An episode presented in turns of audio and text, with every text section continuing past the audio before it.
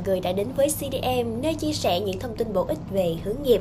Trong tập ngày hôm nay thì chúng ta có sự đồng hành cùng với Mây, một ứng dụng tổng hợp tin mới, podcast và những câu chuyện hay đến từ hàng ngàn nhà sáng tạo nội dung trên khắp thế giới. Hiện tại thì à, CDM đã có mặt tại Mây để có thể nghe những nội dung mới nhất từ CDM. Bạn có thể tải ứng dụng Mây về máy nè và follow CDM tại Mây nha.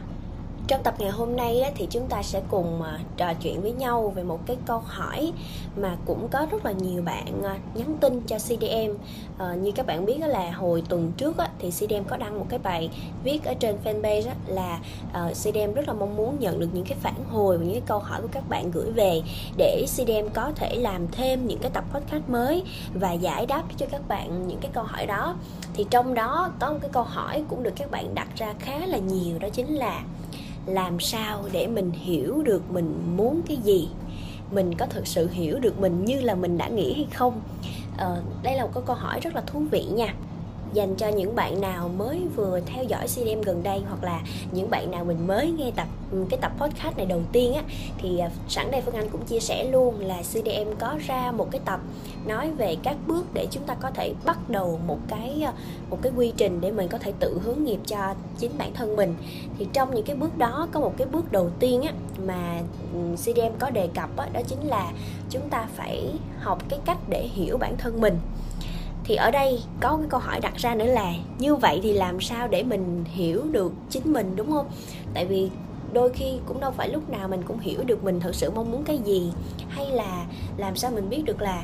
à mình mình thích cái đó đó nhưng mà nó có phải thực sự là cái cái cái sự yêu thích ừ, nó cao nhất chưa? Hay là nó chỉ đơn giản là một cái cảm xúc thoáng qua thôi? Thì làm sao để mình có thể nhận biết được, mình nhận diện được cái cảm xúc của mình mình biết được là mình cần cái gì, mình muốn cái gì?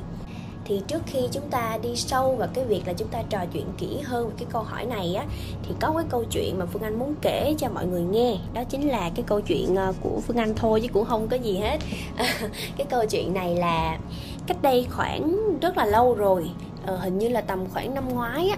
Ở cái giai đoạn đó là vào dịp hè hay sao mình cũng không có nhớ rõ, nhưng mà mình có dịp được về nhà. Thì thông thường á, khi mà mình được về nhà thì cả gia đình mình sẽ có hay tổ chức những cái buổi mình đi ờ, đi chơi với nhau hoặc là đi ăn với nhau.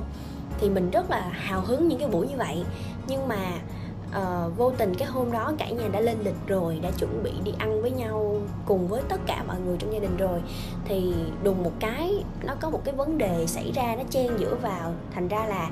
uh, ba mẹ mình không thể nào uh, cùng mọi người đi ăn được và cái buổi đó bắt buộc phải hoãn lại phải hủy. Thì mọi người biết rồi đó tự nhiên mình rất là hào hứng đón chờ một cái gì đó. Cái đột nhiên nó có một cái sự kiện khác nó chen vào nó cắt đi cái mạch cảm xúc của mình. Thì cái lúc đó cảm xúc mình rất là khó chịu. Mình cũng cảm thấy là mình mình hơi à, cũng không hẳn là bực bội nhưng mà mình sẽ hơi hơi buồn một chút. Thì à, mình cũng chỉ giữ cái cảm xúc nó như vậy thôi mình không làm gì hết. À, sau cái buổi ngày hôm đó thì em mình nó cũng hay giỡn với mình. Mình có một cái đứa em trai à, cũng nhỏ thôi cái giai đoạn đó thì nó tầm khoảng ờ, lớp 4, lớp 5 gì đó thì nó rất là hay đùa hay giỡn với mình. Thì bình thường hai chị em cũng hay giỡn với nhau rất là ok à, mọi thứ cũng không có gì. Nhưng mà vào đúng cái dịp đó tự nhiên nó giỡn với mình mình bắt đầu cấu lên mình bắt đầu giận và mình bắt đầu um, có những cái uh, nói chung là mình sẽ hơi lớn tiếng lại với em mình một chút.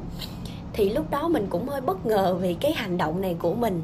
và mình mới suy nghĩ là uh,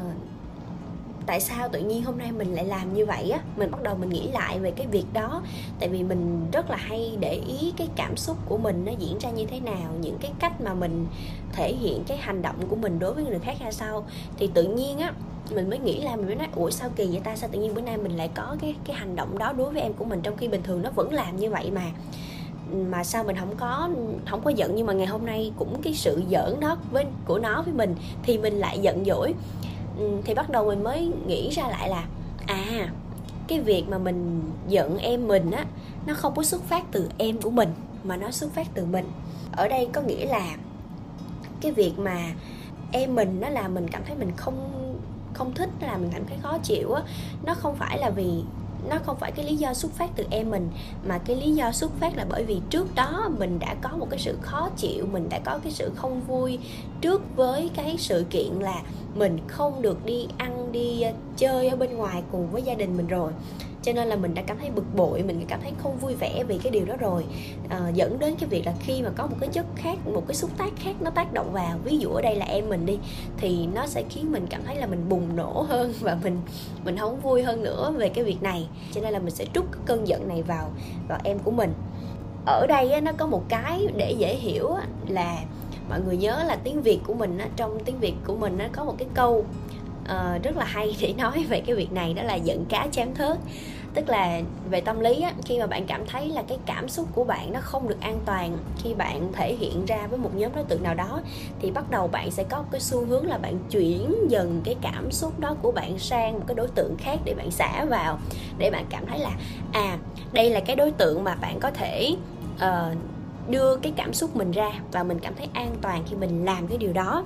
Thì ở đây đối với trường hợp là gia đình của mình ba mẹ của mình làm mình cảm thấy mình không vui nhưng mà mình không có thể hiện cảm xúc đó ra sau đó mình sẽ chuyển cái cảm xúc đó lại về em của mình. Và mình mình trút giận lên lên người cái bạn đó lên người em của mình như vậy đó. À, thì quay trở lại với câu chuyện là mình có hiểu mình như mình nghĩ hay không làm sao để mình biết được là mình muốn gì á. Thì phương anh mới thấy á, ừ, có một cái sự liên kết ở đây á, đó chính là chúng ta phải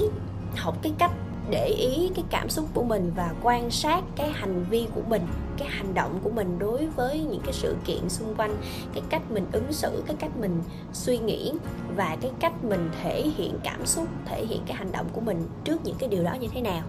Tại vì á, qua những sự kiện như vậy nó sẽ nói cho mình biết được là mình đang thực sự muốn cái gì mình đang thực sự nghĩ cái gì cảm xúc của mình như thế nào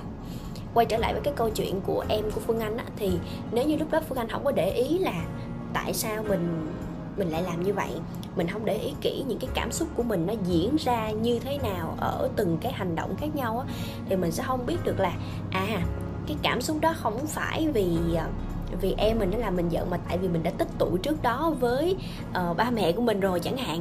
thì như vậy á, thì nhờ cái việc là mình biết quan sát nhờ cái việc mình học cách lắng nghe bản thân mình á thì mình mới nhận ra được rất là nhiều điều. Mình hiểu hơn về con người của mình. Rồi ok mình quay trở lại với cái câu hỏi ban nãy. Mình có thực sự hiểu mình hay không?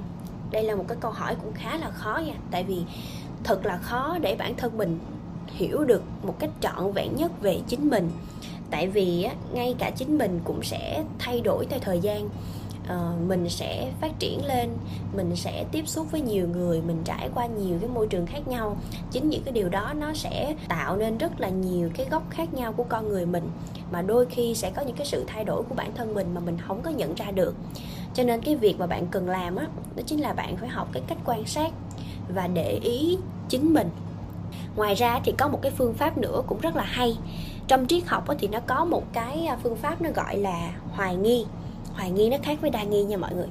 Khi mà bạn ờ, học được cái cách hoài nghi á, thì nó sẽ giúp cho bạn, nó sẽ thôi thúc bạn luôn luôn đặt ra những cái câu hỏi về tất cả những cái sự việc, những cái hành động, tất cả những cái sự kiện nó xảy ra xung quanh bạn để bạn bắt đầu cái việc hiểu mình hơn